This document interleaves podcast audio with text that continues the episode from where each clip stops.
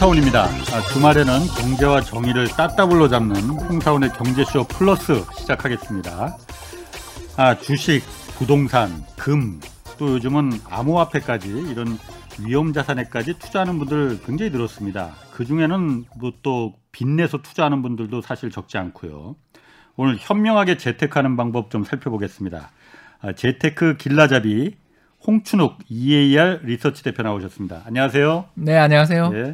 반갑습니다. 경제쇼 플러스에 없어서는 안 될 보물 같은 분 복동이 오윤혜 씨 나오셨습니다. 안녕하세요. 네, 여러분 안녕하세요. 복덩이 오은혜입니다. 요즘 뭐 하나 하시는 게 있다면서요? 네, 제가 뭐 하나를 아. 열었어요. 뭘 열으셨어요? 정말. 가게 열으셨어요? 가게를 열었습니다. 유튜브에 가게를 열었어요. 어, 이 경제쇼 플러스가 참 예. 좋잖아요. 예. 근데 나는 이것도 좀 어렵다. 어. 아, 왜 그 갑자기 입을 벌리시죠? 이것도 어려울 때가 좀 많거든요. 예. 질문을 약간 숨겨야 될 때가 많은데 예. 그런 분들을 위해서 오윤의 경제 유치원을 열었어요. 아, 그래서 정말 경알못들 예. 정말 친절하게 제가 정말 대단한 선생님들 모시고 하거든요. 알겠습니다. 이진우 선생님, 이진우 기자님. 첫그 바쁜 분이. 그 바쁜 분이 네.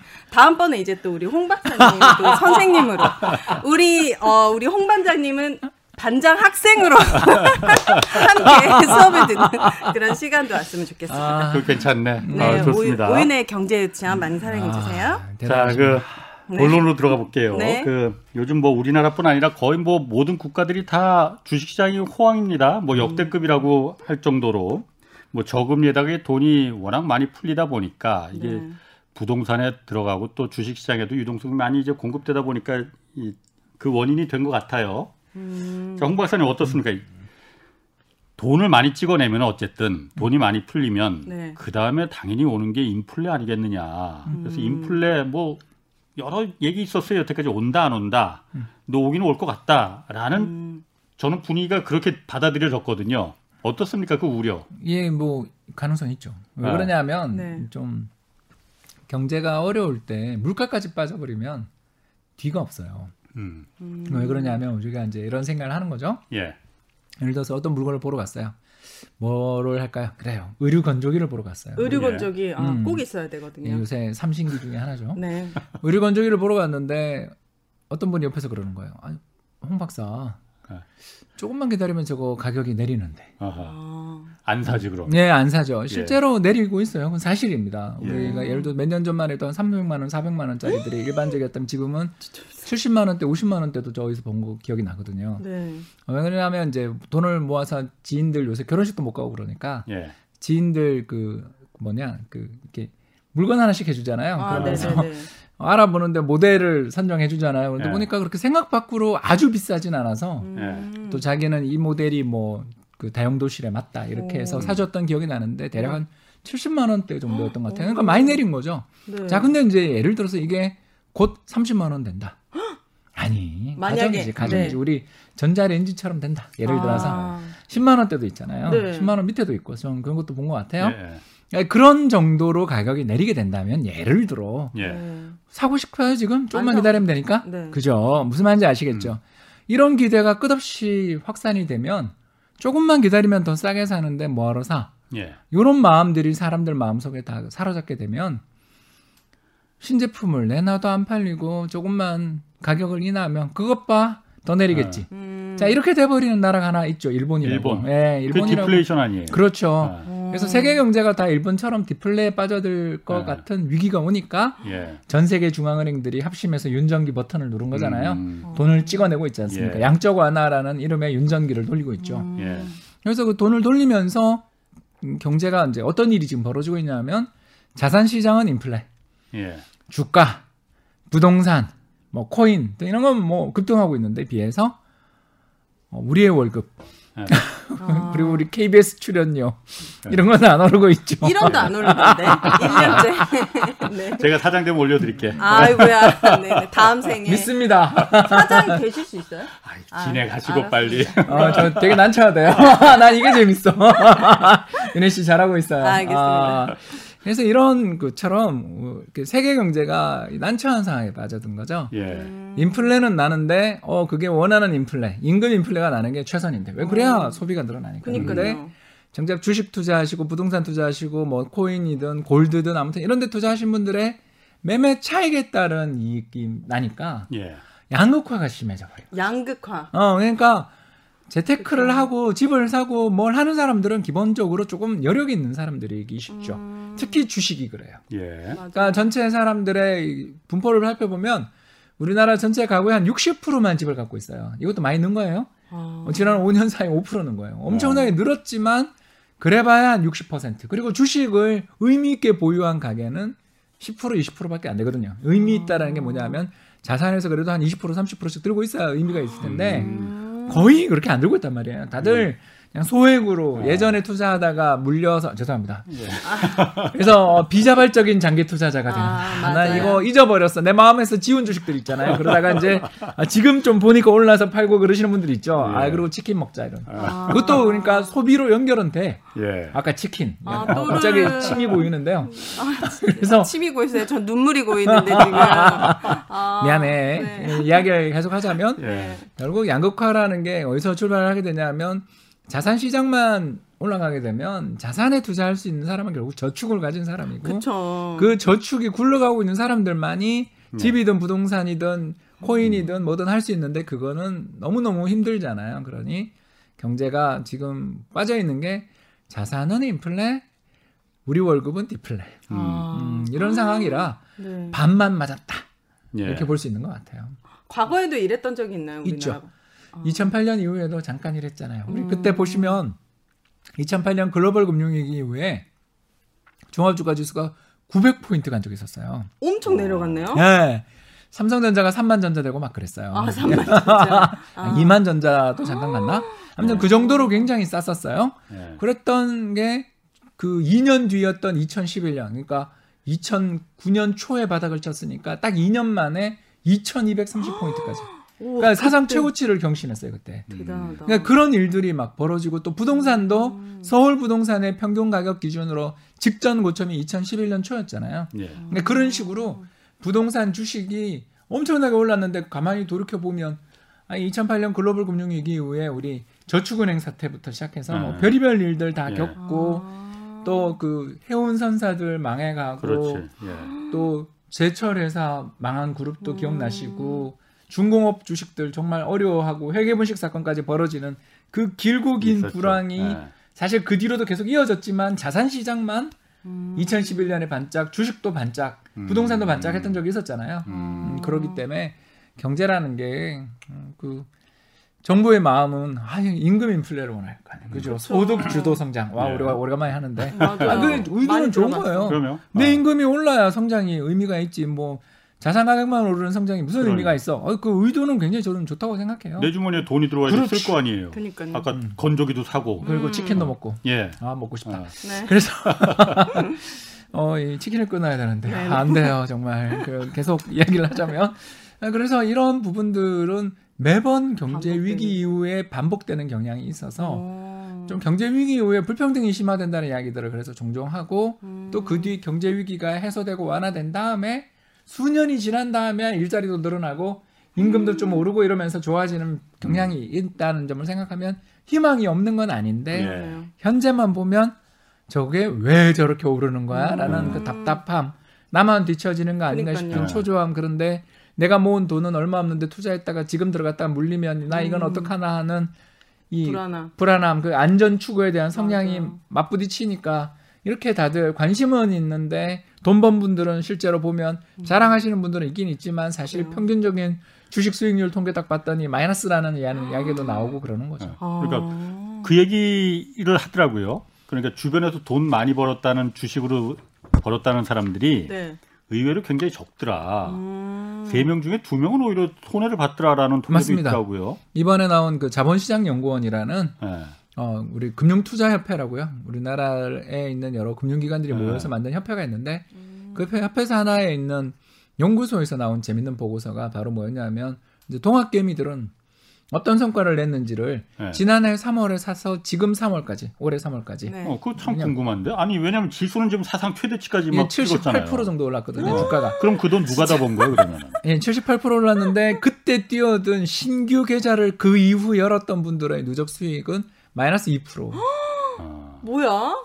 왜 그랬냐고 봤더니 신기하네. 이유가 이제 두 가지인데 네. 하나는 매매를 너무 많이 해요. 그래서 수익 자체는 플러스 5%가 6%가 났는데 네. 7, 8%를 다 세금 어. 애국자 아. 의도치 않은 애국자 증권거래세라고 되게 높은 세금이 있거든요. 예. 아. 거기다 농특세도 붙죠. 우리 알고 있습니다. 아, 세금이 있구나. 예, 그 네. 주식 거래세가 네. 우리나라 꽤 센 편이거든요. 예. 거기에 엄청나게 돈이 들어가서 그래서 작년 우리나라 국가재정 보면 거래세에서는 풍년이었어요. 어. 그런데 두 번째가 이제 더 문제가 뭐냐면 작년 올해 사이에 주식시장의 주도주가 바뀌었거든요. 언제 바뀌었냐면 지난해 연말 올해 초 사이에 바뀌었죠. 주도주가 뭐냐면 어, 시장에서 가장 가격 상승을 주도하면서 사람들의 입에 많이 어. 오르내리는 기업이 주도주라고 볼 수 있는데 네. 작년은 이제 BBIG, BBIG. 예? 바이오, 배터리, 배터리. 바이오, 배터리 바이오. 인터넷, 인터넷. 게임. 게임. 게임. 음, 아 진짜 게임 많이 했죠. 어. 아, 저희- 지는 내가 생각을 못했었네. 전혀 어, 다, 단 하나도 내 주식에는 없었어.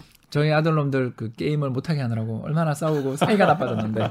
아니 왜냐하면 온라인 수업하니까 예. 컴퓨터를 앞에 아- 안 앉혀놓을 수가 없는데 예. 음. 아시는 것처럼 아. 예. 우리도 잘 억제가 안 되는데 그렇죠. 저도 지금 분명히 책 사야 되고 원고 음. 어디 보내야 될 게 있는데 딴짓 하고 있잖아요. 저는 아. 이제 SNS 하고 있지만 예. 아이들은 다 게임이잖아요. 예. 음. 그래서 아 참그 BBIG. 음 그래서 지금은 그- 뭐예요? 근데 지금은 어, 표현이 좀 그렇지만 올드보이. 올드보이? 예, 뭐죠? 올드보이의 귀환이라고 이제 저희들 부르는데 네. 건설, 아. 은행. 그렇지. 음. 철강, 화학, 예. 조선. 2000년대 2010년대 초반에 부활해요. 10년 만에. 예. 나 이런 주식들이 가니까 시장이 한 주식만 쭉 계속 뽑아 올리면 좋죠. 투자하기 좋지. 그렇죠. 작년이 그랬죠. 근데. 그 수익률 표를 보니까 지난해 연말을 고점으로 해서 올해 다 수익률이 급격히 나빠지신 게 그림에 나오더라고요. 그걸 네. 보면서 아 주도주 변화하는데 또 따라가지 못하셨구나. 그치 아. 그치. 그러니까 이제 올해 오르는 기업들의 특징이 뭐냐면 굉장히 싼 기업들이라고 해서 다 오르는 게 아니고 주- 원래 주식이 그래요. 예. 빠질 땐 같이 빠지는데 진짜요. 아. 주식은 빠질 때는 공도공망이야. 근데 오를 때는 절대 같이 오르잖아요. 아 너무 신기하다. 예, 이게 주식시장의 특징이에요. 그래서 주식시장은 주도주 못 잡으면 되게 어렵거든요. 네. 작년에 주도주는 BBIG 딱 정해져 있으니까, 음. 뭐 소부장 펀드 딱 정해져 있으니까, 뭐 예를 들어서 4차 산업혁명 펀드 이러면 딱 정해져 있는데, 음. 올해는 그 주식들보다는 다른 쪽에서 지금 오르고 있는 거죠. 그럼 왜 오르냐? 이렇게 봤더니 일단 공공조건축 재개발에 뭐 공공 택지 개발한다 그러니까 건설 회사들 몇 년간 앞으로 수주 걱정 없이 잘 되고 있는 게 딱 보이고 두 번째가 전부 온라인에 밖에도 못 나가고 집에 다 있으면서 인테리어 붐이 불었죠. 그죠? 그쵸, 그쵸. 네, 그렇게 되다 보니까 뭐 건자재, 가구, 목재부터 뭐그 음. 가 주방용 가구 이런 것들 굉장히 오래 걸리는 거 이야기 들으셨을 거예요. 그래서 그리고 또 여기에 국제 유가가 작년 마이너스 갔던 게 네. 또 마이너스 가는지 저도 이해가 잘 안 돼요. 음. 그게 아무튼 올해 지금 50불, 60불 하니까 엄청 올랐잖아요. 그러니까 원유가 값싼 원유를 수입해 놨는데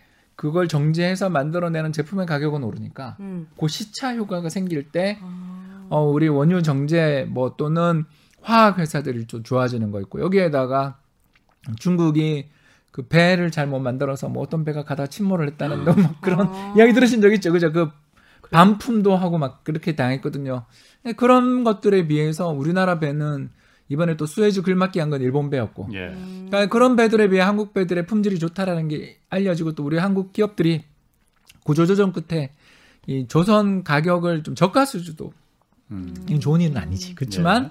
아무튼 옛날보다는 싸게 값싸게 잘 수주를 해주니까 우리나라 지금 도크가 음. 지금 다 차는 예. 아, 그런 상황이 되니까 이제 가격을 올리기 시작했어요. 어. 아. 이런 여러 가지 산업들이 좋아지는데 이게 지금 작년의 테마랑 완전 정 다른 완전 완전. 정반대잖아요. 작년은 음. 배터리에 바이오에 음. 인터넷에 뭐 옛날 작년에 저도 어디 이 강의 갔는데 박사님 카카오도 없으면서 주식 투자한다 그래요. 소리까지 들은 적 있었어요. 아. 부끄러웠어요. 아. 괴로웠어요. 어, 저도 못 샀으니까 음. 저는 이제 딴 거 갖고 있었는데 네. 어그 주식 뭐 잘 못하네 이런 이야기까지 들은 적 있고 그 말이 사실이잖아요. 음. 그렇죠. 그럴 정도로 작년 장은 주도주 하나만 딱 보면 되는 장이었다면 올해는 기업의 실적 또 돌아서는 부분이 어딘지에 대한 공부가 필요한 장이 됐다. 음. 그래서 개미에게 좀 힘든 장이다. 어. 이렇게 볼 수 있는 것 같아요. 네. 그러면은 지금 다시 이제 본론으로 좀 돌아와서 지금 아까 인플레 얘기했었단 말이에요 우리가 네. 인플레가 지금 압력이 지금 계속 지금 조여오고 있는 상태잖아요. 그러면은 우리가 그 저기 주식이나 이런 부분은 뭐 피해를 볼 수 있는 자산 아닌가요? 그렇죠. 인플레 발생하면 예. 주식이 안 좋게는 안 좋아요. 예. 음, 어떤 게 가장 자산 중에서 그럼 여러 가지 뭐 투자할 수 있는 자산이라는 게 부동산도 있고 주식도 있고 금도 있고 채권 뭐 펀드 뭐 많이 있잖아요. 예, 뭐 인플레 압력이 오면 어떤 게 제일 물가가 이제 막 오르기 시작하고 이게 네. 아까 이야기했던 원자재만 오르는 게 아니라 예. 경제 전체가 좀 흥청망청해지면 물가가 오르는 거잖아요. 예. 네. 예, 그런 게 이제 호황이라고 우리가 부르죠. 네. 예. 근데 이제 그 호황이 딱 출현하는 순간 중앙은행님이 발톱을 드러내는 거죠. 어. 고양인 줄 알았는데 호랑이였다. 이제 어. 이해되시죠? 네. 얌전히 계시는 동안에는 아니 그림같이 귀여운 뭐 예. 고양이처럼 보였을지 모르지만 중앙은행이 발톱을 딱 꺼내는 순간 무서운 맹수가 되는 시기가 인플레가 발생하는 시기죠. 예. 그래서 인플레가 발생하는 시기에 어떤 일이 벌어지냐면 주식시장이 그 뒤에 되게 안 좋아져요. 예. 왜안 좋아지냐면 어, 이유가 두 가지겠죠. 하나는 경기가 계속 좋아져야 기업들이 돈을 벌 텐데 네. 정부가 금리를 인상한다고 딱 나서는 순간 음. 앞으로 미래의 경기가 금리 인상하는데 아, 은행에 예금하면 되지 뭐하러 주식에 투자해 또는 은행에 예금하면 되지 뭐하러 내가 지금 치킨 사 네. 먹어 이렇게 되는 순간 기업들의 매출이 줄죠. 예. 음, 그러니까 우리나라 금리도 중요하지만 미국 금리가 이래서 중요한 거죠. 선진국 소비자들의 수요에 예. 영향을 미칠 예. 테니까.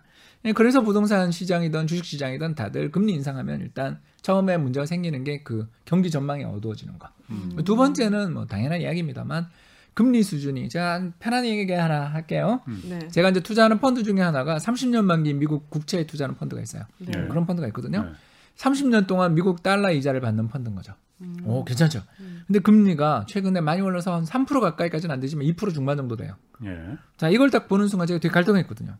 팔아야 되나? 아니, 사야 되나, 그걸. 아, 그걸 사야 되나? 음, 금리가 예. 2% 넘어서서 3%를 향해서 막 올라가는 예. 30년 동안 음. 고정금리로 예. 정부가 발행한 국채를. 그 정도 주는데 우리나라 지금 은행 예금 0.5%인데 예. 음. 어디 투자해봐야 뭐 이 정도 수익도 안 날 것 같으면 고민되겠다. 꼭 그렇게 주식 해야 되나? 음. 그렇잖아요. 주식의 수익률보다 그 채권의 수익률이 더 높을 높아질 거라고요. 수도 있고 예. 채권이 가지고 있는 또 장점이. 원금 예, 안전하다. 안정적이고 원금도 보장되니까 네. 거기다 달러 이자니까 예. 뭐 환율이 좀 급등하는 좀 어려운 시기가 올 때는 환율이 급등하잖아요. 우리 작년에 1,300원 가는 거 봤잖아. 아. 어, 환율 급등하는 시기에는 환차익도 우리가 기다릴 수 있으니까 미국 금리가 그런 식으로 막 올라가서 30년 만기 국고 금리가 2.4, 2.5까지 진짜 갔거든요. 예. 어, 가면 투자자들 입장에서 뭐하러 주식해? 음. 뭐하러 금을 사? 이자도 안 주는데 금도 이자 안 주잖아. 음. 예, 그러면서 채권을 사러 돈이 가는 거죠. 예. 네. 그러니까 둘 다 다 문제가 생기죠. 경제 전망도 별로 안 좋아지는 데다가 예. 어, 채권을 사는 데 따르는 매력, 투자의 매력. 예. 음. 30년 동안 난 죽을 때까지 그러니까요. 음, 그 30년 동안 고정금리 이자 이- 그 매달 2.5 주는 거예요? 그거는 이제 분기에 한 번씩 주는 아. 채권이 제일 많고요. 네. 아무튼 그런 식으로 근데 그 잘만 채권의 매수 시기를 조절하면 매달 받을 수도 있는 거니까 음. 음, 그런 식으로 노후 재산 관리를 꿈꾸는 사람들도 없다고 말은 못 하잖아요. 게다가 금리가 예를 들어서 2.4, 2.5인데도 이 고민하는데 3% 넘었다. 그러면 4% 고민- 넘었다. 고민 안 하죠. 그럼 그냥 사야죠. 네. 2018년이 그랬어요. 예. 아. 2018년에 미국 그 30년 만기 국채 금리가 4% 근처까지 갔거든요. 음. 그러니까 막 매수세가 몰리면서 환율 급등하고 주식 다 팔고 음. 그때 주식 시장 우리나라 1,800포인트까지 폭락했잖아요. 음. 그러니까 그런 일이 벌어질 수 있는 거죠. 그래서 네. 인플레 나면 뭐 돈 복사기가 되고 현금은 휴지가 되고 음. 부동산이랑 뭐 집, 저 주식 가격 오른다는 식으로 막 이야기하시는 분들이 있는데 그건 좀 죄송하지만 직관적인 거죠. 예. 아, 뭐 그래 세상 물가가 다 오르는데 주식 안 오르겠어 이렇게 생각하실 수 있는데 음. 그 반작용을 생각해야 되는 거죠. 예. 반작용이 뭐냐면 중앙은행이 가만히 있냐. 음. 더 나가서 채권 금리가 그렇게 물가 상승하면 채권 금리를 더 올려주지 않으면 소화가 안 되니까 예. 채권 금리를 계속 정부가 높은 금리로 발행해 줄 텐데 아. 음, 그러면 그 채권 사는 게 훨씬 장기를 생각하면 이익이. 된다라고 어떤 사람은 판단할 수도 있으니까 예. 이 투자자들의 그 어마어마한 매수 대열에 이탈자가 생길 수 있다. 음. 어, 이런 거죠. 음. 음. 그럼 채권을 사면 되겠네. 그렇죠. 바로 우리 은혜 씨의 이야기가 정답인 거죠. 그래서 그냥 채권을 사면 되겠다. 뭐 채권 살 수 있는 방법이 이제 되게 많아졌어요. 그래서 네. 편해요. 어, 뭘 사면 되냐면 어, 주식시장에 가가지고요. 예. 증권 우리 HTS를 네. 열어서 MTS를 열어서 모바일로 네. 주식 거래. 시스템을 딱 열어가지고 뭘 찾으면 되냐면 ETF 항목을 가요. 네. 오, 예. 네. ETF 봤어요. 가면 거기서 채권이 있어. 네. 그래서 저 같은 경우는 우리 한국 국고 10년 선물 이런 걸 좋아하는데요. 선물이라고 무서워할 필요 없어요. 네. 채권은 가격이 굉장히 안정적이라서 현물 선물 뭐 이렇게 그 변동이 별로 안 커요. 아. 그러니까 작년에 있었던 것 같은 미국 원유 선물 이런 거랑 달라요. 음. 그거는 정말 변동이 엄청 크니까 절대 개인이 투자하면 안 되는 상품이지만 네. 채권 선물 상품들은 그냥 그 채권 가격을 잘 추적하느라고 그걸 투자하는 것 뿐이지 네. 가격을 굉장히 금리도 다 받아주고 하기 때문에 채권의 종류가 많잖아요. 뭐 미국, 그런데 이제 미국. 추천하고 싶은 거는 아무래도 정부가 발행한 채권이 어, 좀 안정적이니까 왜냐 국공채라고 하는 그렇죠 국공채 또는 어. 국채 국채. 뭐 또 특수채까지도 안잖아요 특수채가 뭐냐면 네. 한전 이런 데서 아. 발행 사실 뭐 신용도는 정부 신용도랑 비슷해야죠 그렇죠, 그죠. 음. 또 금융채라고 있는데 금융채는 뭐냐면 은행들이 발행한 채권들 음. 그것도 안전하겠죠 그죠 네. 예, 이런 여러 가지 채권들을 투자할 수 있는 방법들이 있으니까 그렇네. 정리를 다시 하자면 인플레이션이 막 부각돼서 막 돈 복사기네 뭐 어, 휴지 여- 종이는 휴, 종이화폐는 휴지가 되네 막 이런 이야기가 들리거든 에이 들리거든. 왜 아직 안, 안 들리지만 이제 조금씩 들리죠 어. 근데 이제 그런 이야기가 다 나오고 또 중앙은행에서 걱정하는 이야기들 금리 인상에 대한 이야기가 솔솔 풀리기 시작하면 예. 음. 오히려 채권을 사야 되는 음. 그래서 실제로 그 과거에 우리나라가 어, 외환위기 이후에 지금까지 금, 그 물가가 급등했던 시기가 한 다섯 번 정도 있었거든요. 예. 꼭 급등이라는 게 몇십 프로 갔다는 뜻이 아니라 예. 안정됐다 갑자기 올라왔던 게한 네. 다섯 번 되는데 그때를 조사를 해보면 다섯 번 다 그뒤 1년 동안 채권 수익률이 제일 좋았어요. 아, 아. 그러니까 왜냐하면 이제 어, 투자자들이 패닉에 빠져서 예. 음. 어, 채권 투자하면 안 돼 하고서 채권에서 돈을 다 뺐다가 채권 금리 레벨 자체가 되게 매력적인 레벨이 되니까 아까 제가 이야기했던 것처럼 아, 저 정도면 내가 좀 물려도 사면 사서 뭐 음. 한 30년 들고 있으면 되지 뭐. 음. 그러니까 이런 생각을 하는 사람들의 매수세가 나오는 순간 채권 가격이 이제 상승하기 시작하는 거죠. 반대로 금리는 떨어지겠죠. 음. 그럼 지금 같은 경우에 요즘 제일 그야말로 특히 젊은 세대들이 다들 그 암호화폐 얘기하지 않습니까? 아, 뭐 코인? 비트코인, 뭐 음. 도지코인, 어, 도지. 도지코인은 이거 뭐 장난으로 만들었는데 그러니까, 이게 시박연. 어, 음. 아, 발음 조심하셔야겠어. 왜요, 왜요? 시박연. 네. 아, 되게 귀여운 강아지. 네. 죠 비트코인 암호화폐는 이거는 그러면은 그 투자 자산으로서 홍 박사님은 음. 아주 소액. 그럼 아주 소액이라면 좀 추천을 하실만 하다는 거예요, 그러면. 그러니까 뭘 찍어주지는 못하겠는데, 아니 찍어달라는 얘기 아니고. 어. 아 그냥 뭐 아주 조금 자기 자산의 뭐 10% 저는 1% 이내? 저는 1% 정도. 1%? 어, 저는 1% 정도 하고 있어요. 아. 어. 1%인데 막 자산 막 1%몇억 아니야? 네, 죄송합니다. 은혜 씨, 제가 그러면 여기 방송에 나와요, 내가? 알겠습니다. 놀러 다니느라 바빠서 내가 지금 알겠습니다. 어디 지금 어? 아, 이1% 지금- 정도. 아주 소해. 네, 왜 그렇게 소액을 하고 있냐면 일단 뭐 투자를 해야 일단 관심이 가더라고요. 사람이라는 아, 게. 그쵸, 그래서 예. 가격 변동을 좀 보려면 음. 예. 관심이 생기려면 좀 묻어놔야 일단 투자가 된다라는 게 첫 번째고 두 번째는 제가 아주 부, 부끄럽지만 명색이 명색이 파이낸스 경영학 박사잖아요. 네. 근데도 잘 몰라. 아, 비트코인에 대해서 나오기 시작해서 공부를 시작한 지 벌써 한 3년 넘었거든요. 제가 사실 예. 책도 열심히 보고 음. 책 보는 거 워낙 좋아하니까 심지어 그 사토시가 썼던 논문까지 읽어봤거든요. 네. 암호화폐에 관한 네. 논문이 있어요. 그걸 쭉 읽어봤는데도 사실 잘 이해가 안 되더라고요. 이게 아무래도 그쪽 어. 공학적 지식이 좀 부족하고 예. 컴퓨터 관련 지식이 부족해서 생긴 문제이겠죠. 아무튼 그래서 이 공부를 좀 계속해 나가기 위한 목적으로 네. 좀 투자를 해야 음. 공부를 하잖아요. 사실. 자산으로서 가치는 있겠죠. 그건 있겠죠. 없지는 않은 게 네. 아, 제가 음, 투자에 대해서 편하게 이거는 음. 어, 여러분들한테 음, 반론이 분명히 있을 것 같아서 이게 약간. 전제를 깔고 하자면. 예. 주식, 부동산, 채권 셋은 다 가지고 있어야 되거든요. 아. 주식, 부동산, 채권은 예.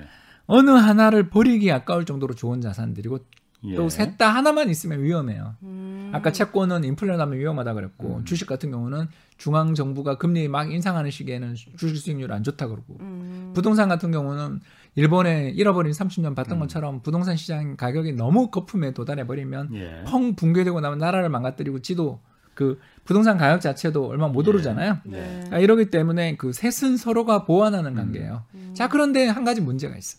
뭐죠? 부동산이 너무 덩치가 크다. 음. 그러니까 우리나라 서울의 아파트가 지난 4월 기준으로 해서 평균 거래 금액이 뭐 11억 정도까지 왔다고 음. 그러잖아요. 그 뉴스가 네. 나오던데 11억 정도가 평균이라니 세상. 대, 세상에 진짜. 이건 좀 너무 심하게 비싸니까 네. 이걸 뭐 웬만한 직장인들은 평생 10억의 자산을 모으는 게 목표인 사람도 많은데 어떻게 우리나라 전체 그 2020년 기준으로 해서 가계 자산 그 현황을 살펴보면 10억 이상의 자산을 순자산이죠. 그러니까 부채를 네. 제외하고 10, 10억 네. 이상 가진 사람이 전체 우리나라 인구의 그 가계의 10%가 안 돼요.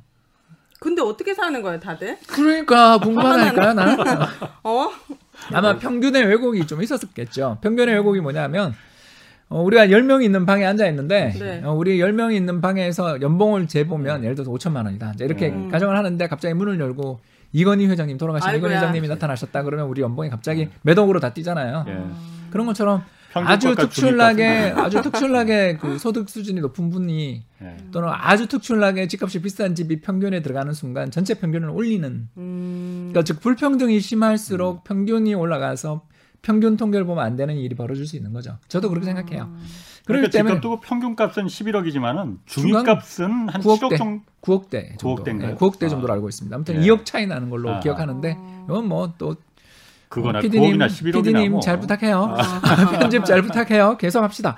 네. 그래가지고 요런 문제를 해결할 수 있는 방법이 투자자들이 고민을 많이 하는 게 예. 주식이나 채권은 소액으로도 투자가 가능하니까 얼마든지 음. 우리가 투자를 할 수 있는데 예. 문제는 부동산 투자하기가 너무 어려우니까 그러니까요. 요 대안이 세 가지가 있어요. 뭐죠? 첫 번째가 리츠 들어보셨죠? 대출.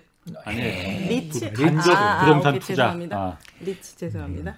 그 대출이 마음속에 있어서 마구니가 껴서 지금 그 대출 없이 부동산 어떻게 사요? 네. 맞아 동의한다니까. 근데 네, 네. 제 말은 리츠. 이제 예. 우리 방송을 들으시는 분들 중에서 아, 난 부동산을 가지고 있어서 그건 안 들어도 돼 하고 돌리시는 분도 계시겠지만 예.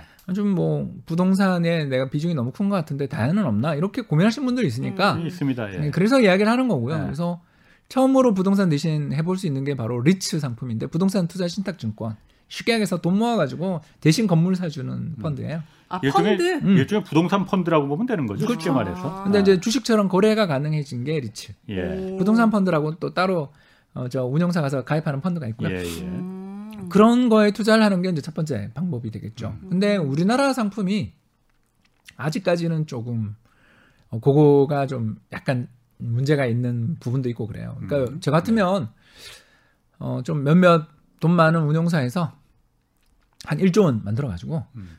어, KB 스타 부동산 50 아파트라고 있거든요. 들어보셨죠? 우리나라를 대표하는 50개 단지를 모아놓고 스타 뭐 50지수 이런 걸 만들어 놨어요. 아? 그러면 50개 단지에 있는 아파트 하나씩만 사가지고 그러니까 한 1조 원 정도 펀딩 해가지고 음. 네. 50개 우리나라를 대표하는 50대 단지에서 네. 뭐 보나마나 뭐 대치동에 있는 그 아파트라든가 음. 아니면 부산 해운대에 있는 그 아파트 같은 아. 것들을 사서 사서 이제 우리가 각 아파트당 두 호씩을 사서 네. 하나를 만들어 놓고 그거를 펀드로 만들어서 상품을 팔면 우리는 어, 주당 만 원에 예를 들어서 그 상품을 팔면 우리나라를 대표하는 50대 아파트 단지 가격이 오르면 우리가 들고 있는 그 펀드 가격도 오르고 예. 음. 반대로 50대 단지 아파트 가격이 떨어지면 우리 펀드 가치가 떨어지는 음. 그런 상품이 나오면 너무너무 좋을 것 같잖아요. 네. 왜냐하면 거액이 필요 없이 부동산에 투자를 할 수가 있으니까. 네. 예. 근데 그런 상품들이 우리나라에 좀 없어요 아직. 어머 음. 없어요. 예, 아직 없어요. 그럼 리츠 이런 건 그건 대부분이 사업용 리츠예요.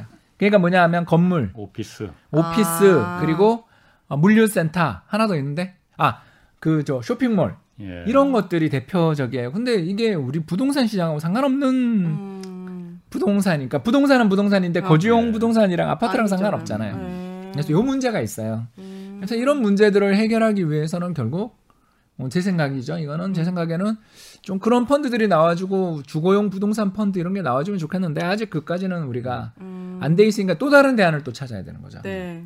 어, 또 다른 대안이 이제 금.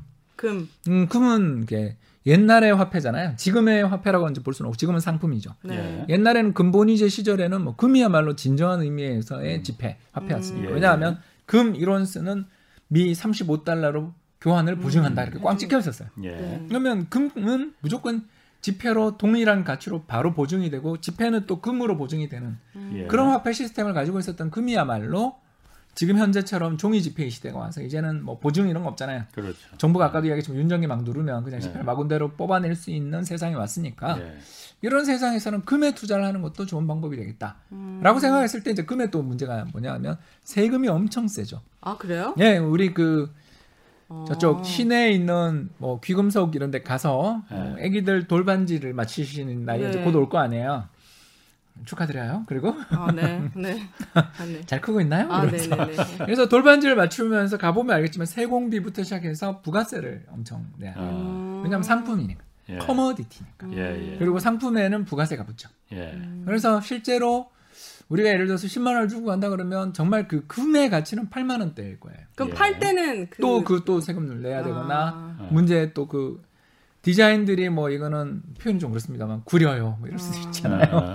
아, 그러면서 아무튼간에 금의 그 가치가 어, 좀 이렇게 거래 비용이 크다고 저희들이 음. 이야기하죠. 예. 그리고 이제 두 번째 문제가 뭐냐면 금이라는 것 자체가 도난이 굉장히 쉬워요. 뭐 하기가 쉽다고요? 도난 도난. 뺏기거나 잃어버리면 아. 뭐 끝장이잖아요. 네. 이해되시죠? 예, 그죠? 예. 제일 먼저 뭐 요새는 그래도 옛날보다 훨씬 우리가 방범 대책이 잘 돼 있지만 음. 아무튼 집안에 들어와가지고 제일 먼저 훔쳐가는 게 폐물이잖아요. 예. 아. 얘나 지금 우리 집에 아무것도 없거든요. 어. 훔쳐갈 게 없을. 어. 도둑이 와도. 보물은 여기. 계시니까 아. 은혜 씨랑 아기가 아, 있으니까 도난이 될 수 있구나. 네. 뭐래? 네. 아무튼 이상한 포인트에서 터졌습니다. 아, 죄송하고요. 네. 혼자만 터지시고. 네. 어, 이렇게 얼굴이 붉어지죠?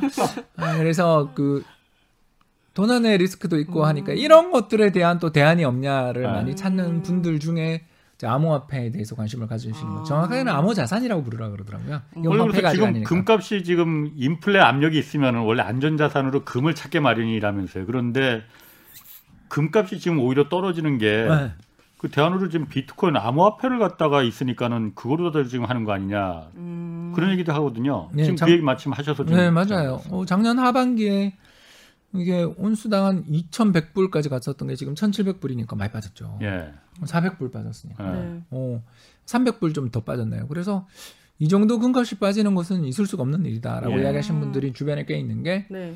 왜냐하면 아까 물가도 오르고 물가가 오르게 될 때는 종이 지폐의 값은 떨어지는 거니까 음. 그럴 때는 금으로 좀 이 종이 지폐의 값이 떨어지는 문제를 해결하자 예. 완화하자 음. 하면서 금에 대한 수요가 생길 수 있는데 아까 제가 이야기했던 금의 문제가 세금도 되게 음. 비싸고 도난의 위험도 있는 예. 문제를 암호화폐에 투자하면 어느 정도 해결할 수 있지 않냐라는 그런 이야기를 하시는 분들도 계십니다. 그럼 그 대체 자산이 나왔기 때문에 금값이 좀 하락한다는 그럴 수도? 있는 주장이 오. 있어요. 왜 그러냐면 실제로 이번에 뭐 테슬라의 그 앨런 머스크 같은 분들 지그 혼자 매- 팔았던데 또 뒤지게 먹고.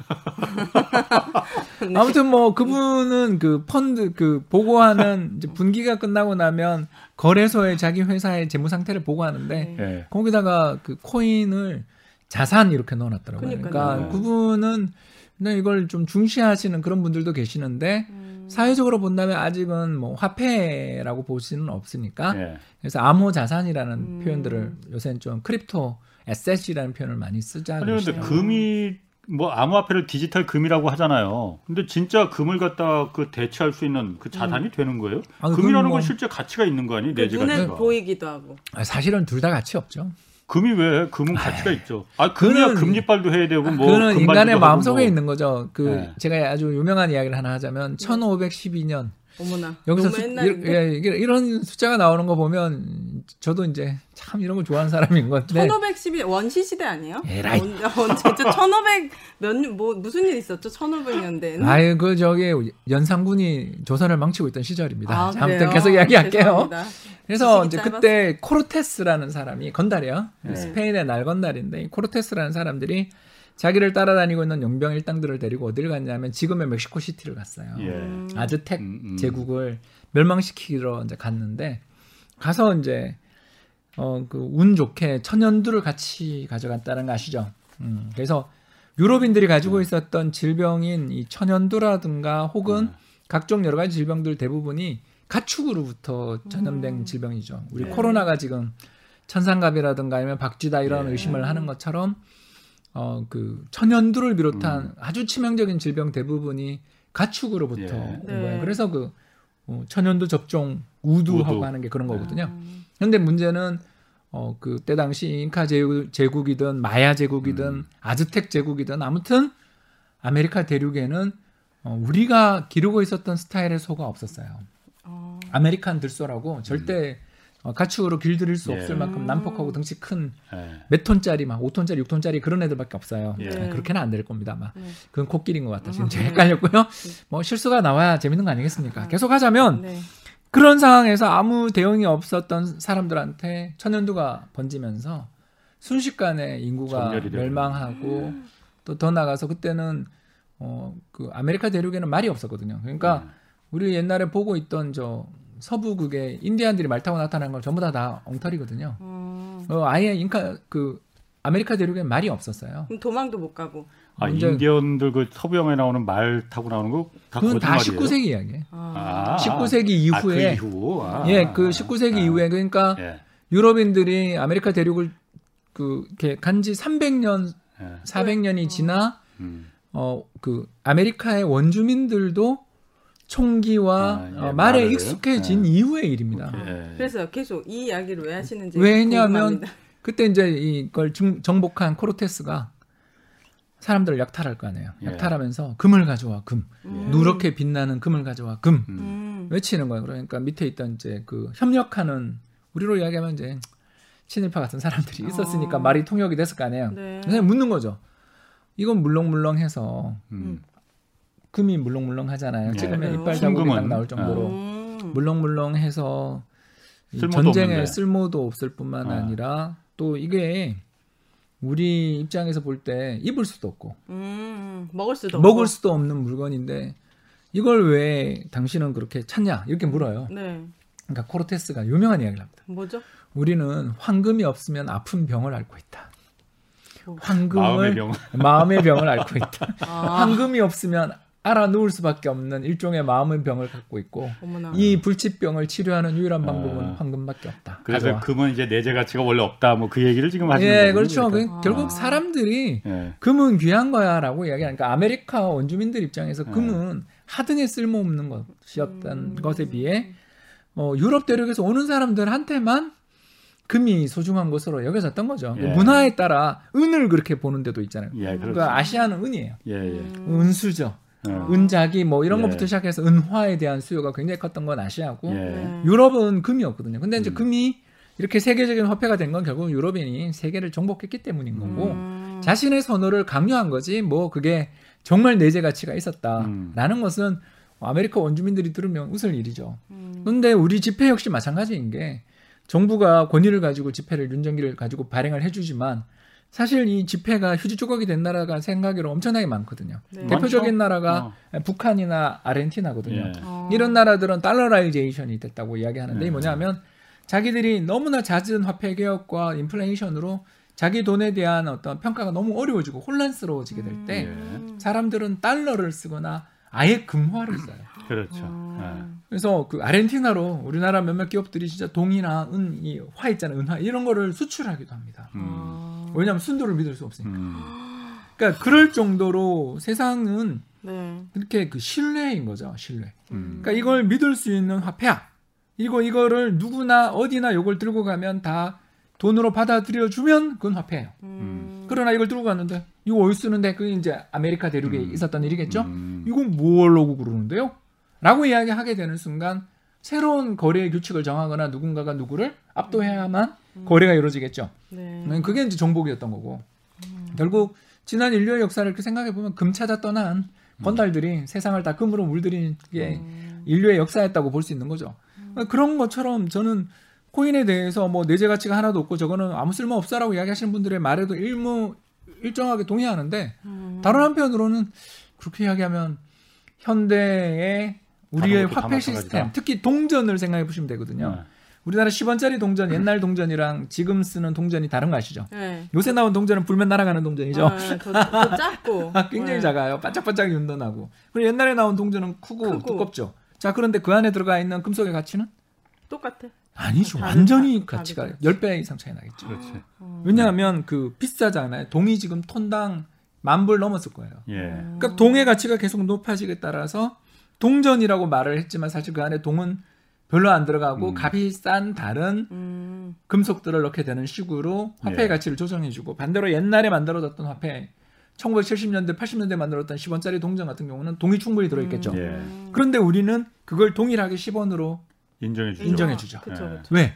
그냥 예전부터 그랬으니까. 어. 네. 음. 그러니까 이런 사례 분석에서 우리가 알 수 있는 거는 어, 그 비트코인을 비롯한 수많은 그런 암호 자산이 정말 대체 자산이 될 수 있느냐? 저는 예. 대체 자산을 일부러 보고 편입한다 그랬는데 정말 진정한 의미의 소액이 아닌 주력 자산이 되려면 두 가지를 달성해야 된다는 걸 이제 오늘 알았죠. 하나는 뭐죠? 첫 번째가 신뢰. 신뢰.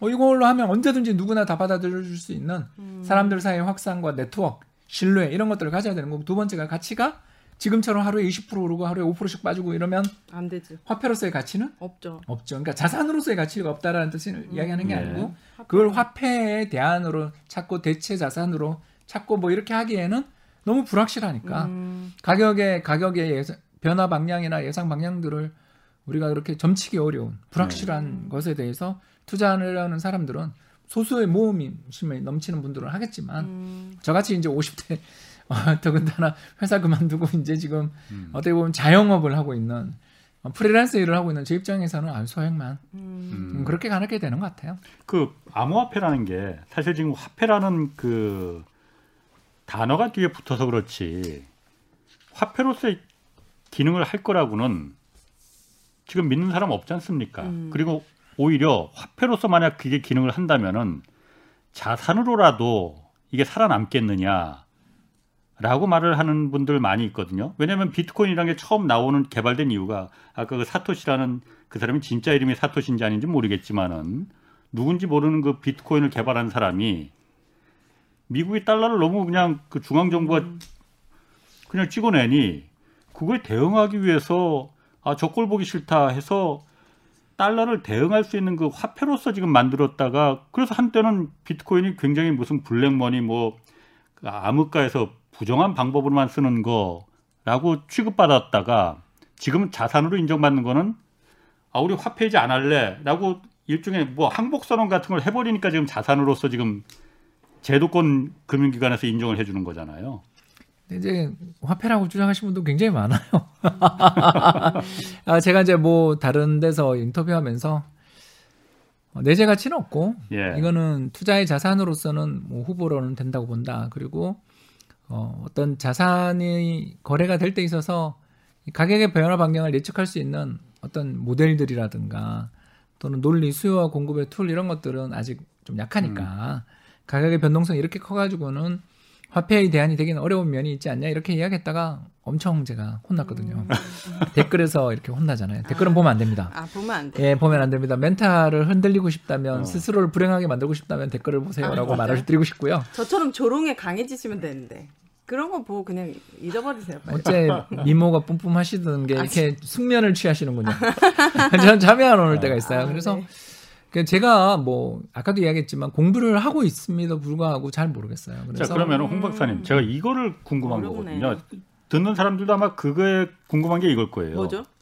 조금이라도 좀 1%라도 좀 한번 그 잘 모르시겠다고는 하지만은 전문가시니까 해보시니까 아, 아까 매력이- 말한 대로 대한 대체제 투자 자산으로 이거 비트코인이라는 암호화폐를 추천하고 싶으십니까? 안 하고 싶으십니까? 저는 별로 아, 이게 너무 그 변동이 커서 음. 전체 자산에서 차지하는 비중이 올라갔다 내려갔다 그러는 게 예. 어, 제가 추구하는 운용 스타일하고는 좀 맞지 않더라. 음. 그래서 사실은 예전에는 좀 진지하게 투자를 해볼까도 고민을 많이 했었었는데 네. 최근에는 조금 음, 겪은 저의 입장에서는 일단 실망이 조금 있어요. 음. 왜 실망이 예. 있냐면 뭐 가장 유명한 게 Black Sunday라고 해서 좀 두 주 전 일요일 날 벌어졌, 벌어졌던 하루 20% 폭락이 아. 나타나는데 어머나. 그 폭락 과정에 나온 뉴스 근거를 보는데 뭐 터키 중앙은행이 예를 들어서 암호화폐 관련돼 있는 음. 또는 암호자산 관련돼 있는 회사를 뭐 압수수색을 하고 음. 폐쇄를 하고 있다고 하는데 전이 대목에서 궁금한 게 아니 터키가 세계 경제에서 차지하는 비중 1%도 안. 되는 어, 그걸 무슨 상관이 있다고? 음. 예, 그러니까 그 설명이 잘 안 되는 아, 그러니까 뭐, 논리적으로 어, 이게. 왜 오르고 네. 왜 빠지는지가 아, 그렇죠, 그렇죠. 잘 이해가 안 되면 설명이 되지 않는 가격 움직임이 나타나는 건 스트레스가 되는 음. 경우가 종종 있어서 네. 그런 거에 조금 저는 이제 보수적으로 조금 바뀌고 있는 중입니다. 오히려 그런데 젊은 사람들은 그거에 열광하는 거거든요. 지금 음. 아로하나라는 국내에서 개발된 그, 그 뭐 암호화폐는 상, 출시된 지 30분 만에 그 1000배가 올랐다는 거거든요. 네. 그러니 젊은 사람들이 어, 이게 저는 사실 이 암호화폐가 뭐 무섭다. 이 들어보면은 네. 옛날 그 바다 이야기라고 해 그것도 뭐 있었잖아요. 그게 자꾸 연상이 돼서 아. 야 이게 언젠가 정말 도박 같고 약간 정말 한 번 한 번에 다 추리 조각이 돼 버리는 어. 막그 풍비박산이 나버리는 그런 사태가 날 수도 있지 않을까. 아, 그런 걱정 사실 솔직히 됩니다. 음. 아, 뭐 그래서 알겠습니다. 뭐 그런데 젊은 사람들이 뭐 하지 말란다고 해서 안 할 것도 아니고. 그럼 자, 저는 이게 음. 궁금합니다. 소액의 1억 미만의 소액의 종자, 종, 종잣돈을 이렇게 잘 음. 굴릴 수 있는 재테크 방법, 이렇게 투자하는 비율 같은 거 알려주세요. 제 생각엔 달러 자산이 제일 마음이 편하더라고요.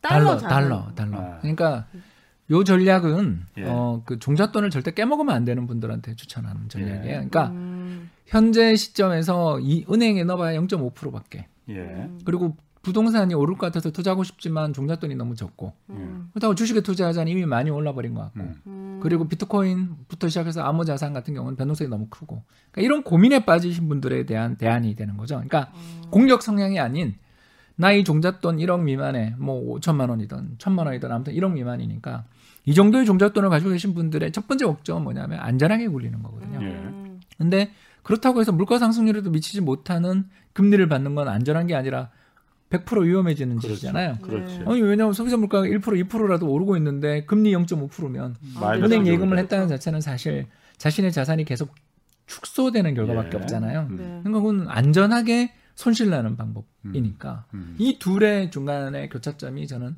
달러 자산 아니냐라는 음. 거죠. 달러 자산이 가지고 있는 좋은 장점이 뭐냐면 어, 불황이 왔을 때 금융시장이 얼어붙을 때 가치가 상승하는 그걸 저희들은 안티프레자일하다고 그러는데 이게 뭐냐면 충격에 강한 자산인 거죠. 예. 음. 그러니까 불황에 강한 자산. 그럼 달러를 사라는 거예요? 그렇죠. 달러 자산을 사는데 어, 꼭 그냥 지폐로서의 달러를 사라는 뜻이 아니라 네.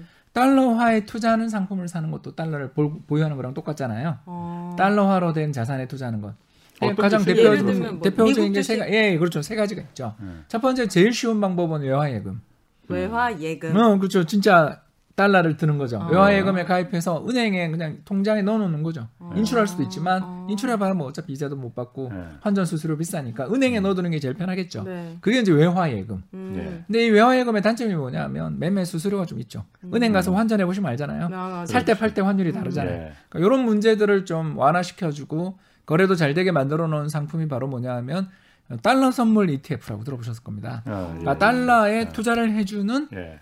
외화 예금을 대체하려는 목적으로 만든 달러. 상장 지수 펀드. 음. 요거는 좀 매매 수수료도 적은 편이고 거래도 잘 되는 음. 편이니까 추천할 만한데 네. 예. 여기서 이제 한 발 더 나가서 아유 근데 제가 불황이 왔을 때 수익이 나는 자산을 지금 투자를 하는 거잖아요. 네. 그렇다면 불황이 왔을 때 아까 박사님 이야기하시기를 물가 급등했다가 이렇게 안정되기 시작할 때 채권이 최고 좋다고 이야기하셨으면 음.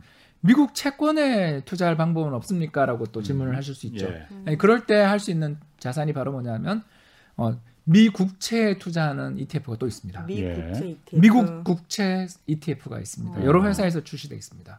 그러니까 그런 상품에 투자를 해도 되고 또 음. 아까 우리 은희 씨 이야기한 것처럼 어, 외화증권 계좌를 개설해서 해외 주식 투자를 해도 음. 음. 어차피 달러를 보유한 거랑 같죠. 근데 네. 다만 어. 우리나라 경제가 어려울 때 미국은 뭐 좋겠어요? 둘 다 다 안 좋고 예. 주가라는 건 결국 우리 주가 빠지면 미국 주가도 빠지는 거고 미국 주가 빠지면 한국도 음. 빠지는 거니까 투자를 한다 투자를 한다면 굳이 음. 음, 주식에 투자를 하는 것도 재미는 있겠지만 예. 음, 좀저 같은 경우는 아까도 얘기했지만 3분 소액으로 하고 좀 미국 국채나 리츠 같은 미국은 아까 리츠가 잘 돼 있다 그랬습니다. 아.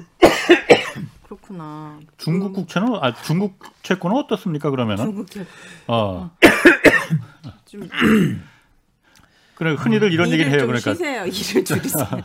중국 채권은 미국 채권처럼 그렇게 아, 10년, 20년짜리 채권 살 수 있겠느냐? 매력이 있는지 어? 위안화. 왜냐하면 우리가 중국의 어쨌든 체제에 대해서 미국처럼 그렇게 안전하다 이렇게 믿을 수 있다 생각하진 않잖아요. 네, 예, 어, 그게 제일 문제죠. 예. 이번 어, 엔트그룹 사건 보셨죠? 예, 마윈, 예, 엘리바바. 마윈이 가지고 예. 있던 엔트그룹에 대한 어, 중국 정부가 상장도 포기시키고 예. 음, 더 나가서 경영권도 뺏는다는 이야기가 지금 무섭다. 국유화시킨다는 이야기가 들리잖아요. 네. 그러니까 이런 걸 보면 중국 최고의 부자인 마윈 회장조차 예. 미운 털이 한번 박히면 또는 중국 정부 정책이 봤을 때 이건 아니다라고 판단하면 그 사람 재산도 예.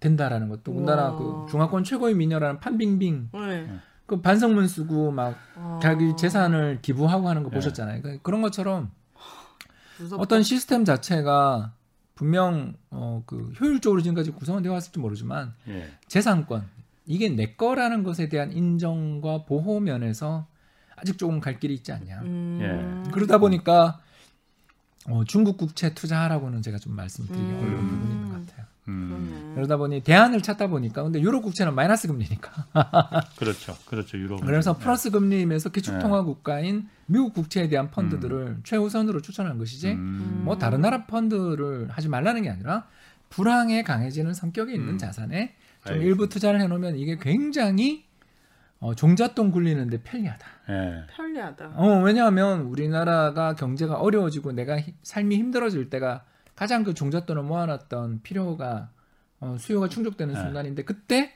열어봤더니 환율이 상승한다든가 금리가 떨어져서 그 내 종잣돈의 가치가 이미 올라 있다면 음. 다른 우리나라 원화 자산은 모두 가치가 빠지는데 예. 네. 그 녀석은 환율이 상승하고 채권의 가격이 상승한 음, 덕분에 음. 가격에 올 상승이 나타났다면 음. 얼마나 이쁘겠어요. 음. 그리고 그 돈을 들고 오면 우리나라에 어떤 자산이든 다 빠져 있을 거 아니에요. 경제가 어려울 때 오면 네. 우리 작년을 생각해 보면 주식 가격이 삼만전자도 보고 그랬잖아요. 음. 그렇다면 그때 사고. 그때 좀 사면 아니 뭐 다 사는 건 무서우면 일부라도 삼으로써 자산이 이제 굴러가기 시작하는 거잖아요. 수익을 네. 낸걸 차익 실현해서 그걸 저평가된 자산을 사는 예. 이게 재테크의 왕도를 걸을 수 있게 해주는 아. 음, 그런 방법이 아닌가 생각됩니다. 그렇구나. 근데 또 하나 좀 그 궁금한 거 아까 처음에 말씀하셨듯이 그 우리나라 그그 개미 투자자들이 네. 실제로 수익률이 그렇게 좋지 않더라 말 이유가 너무 빨리 사고 팔고 하니까 음. 매매를 너무 빨리 하니까 그렇다고 하고. 했잖아요. 네. 근데 그 저도 그 얘기 들었어요. 주식 살 때는 수면제도 같이 사라. 음. 묻어두고 음. 잊어버려라. 그러니까 마. 장기 투자가 좋, 좋은 겁니까 그러면은? 아니요, 그거는 정해져 있지 않아요. 종목마다 다를 것 같아요. 그럼요. 예, 어. 저 은혜 씨 정말 저는 동의하는 게 예. 주식은 자기 성향을 좀 봐야 돼요. 예. 음. 오늘 다 하기는 어려운 주제인데 간단하게 이야기해서 어. 성격이 좀 급하고 예. 활발한 기질을 가지고 계시는 분들은 네. 예. 모멘텀 전략이 어울린다 이렇게 저희는 이야기를 많이 하거든요. 예. 모멘텀이 뭐냐면 수익률이 좋은 순서대로 어, 주식을 이렇게 순서를 매긴 다음에 예. 네. 수익률이 최근 수익률이 좋았던 주식을 예. 집중적으로 매입하는 전략을 모멘텀 아. 전략이라고 해요. 예. 예, 하- 쉽게 얘기해서 달리는 말에 올라타라. 어. 상승 잠재력이 있는 기업을 사라. 어. 상승 추세를 타고 있는 기업을 사라라는 게 음. 아, 바로 이 모멘텀 전략의 핵심이죠. 이 아. 모멘텀 전략은 그러니까 자기가 생각했을 때 상승 추세가 무너졌다 싶으면 빨리 말해서 아. 내려야죠. 예, 예. 그러니까 그렇기 때문에 단타가 될 수도 있는 거죠. 음. 근데 꼭 그게 단타다 아니다고 말할 수는 없지만 이 전략 자체가 상당히 잘 들어맞는 분들도 많습니다. 음. 반대편에는 당연히 가치 투자 전략 이 존재하죠. 기업의 내재 가치를 분석해서 현재 주가 대비 싸게 거래되고 있는 기업을 사자. 음. 근데 이제 이 전략을 하려면 장기 투자를 해야 돼요. 음. 왜? 시장이 언제 이 회사의 내재 가치를 알아줄지를 그치, 그치. 모르니까. 기다려야 그러니까 기다리는 수밖에 없는 거죠. 즉 길목을 지키는 전략이죠 이게. 어. 어떻게 오를 거라고 생각되는 잠재력을 가지고 있는 기업을 미리 길목을 잡아서 포수가 토끼 기다리듯이 예. 매복하고 있는 거죠. 근데 토끼 안 온다고 자꾸 일어서서 어슬렁거리면 사람이 인기척 보고서 도망갈 수도 있겠죠. 따라서 이런 전략을 쓰는 사람들은 장기 투자가 어. 적합하다고 볼 수도 있는 거죠. 예. 그렇기 때문에 주식에 왕도라는 게 딱 정해져 있고 이것만 하면 무조건 돈 번다는 전략이 있으면 모두가 그걸 다. 따라해서 수익은 사라져 버릴 거예요. 예. 그래서 여러 가지 다른 전략이 있다 보니 시장에서 이런저런 이야기가 들리는 것 같습니다. 음. 알겠습니다. 아유 오늘 시간이 부족하네요. 뭐 홍사원의 경제쇼 플러스 오늘 여기까지 하겠고요. 네네. 어, 홍춘욱 EAR 리서치 대표 그리고 오윤혜 씨 두 분 고맙습니다. 네. 감사합니다. 감사합니다. 네. 홍사 어, 주말에는 경제와 정의를 따따블로 잡는 홍사원의 경제쇼 플러스 오늘 여기서 마치겠습니다. 고맙습니다.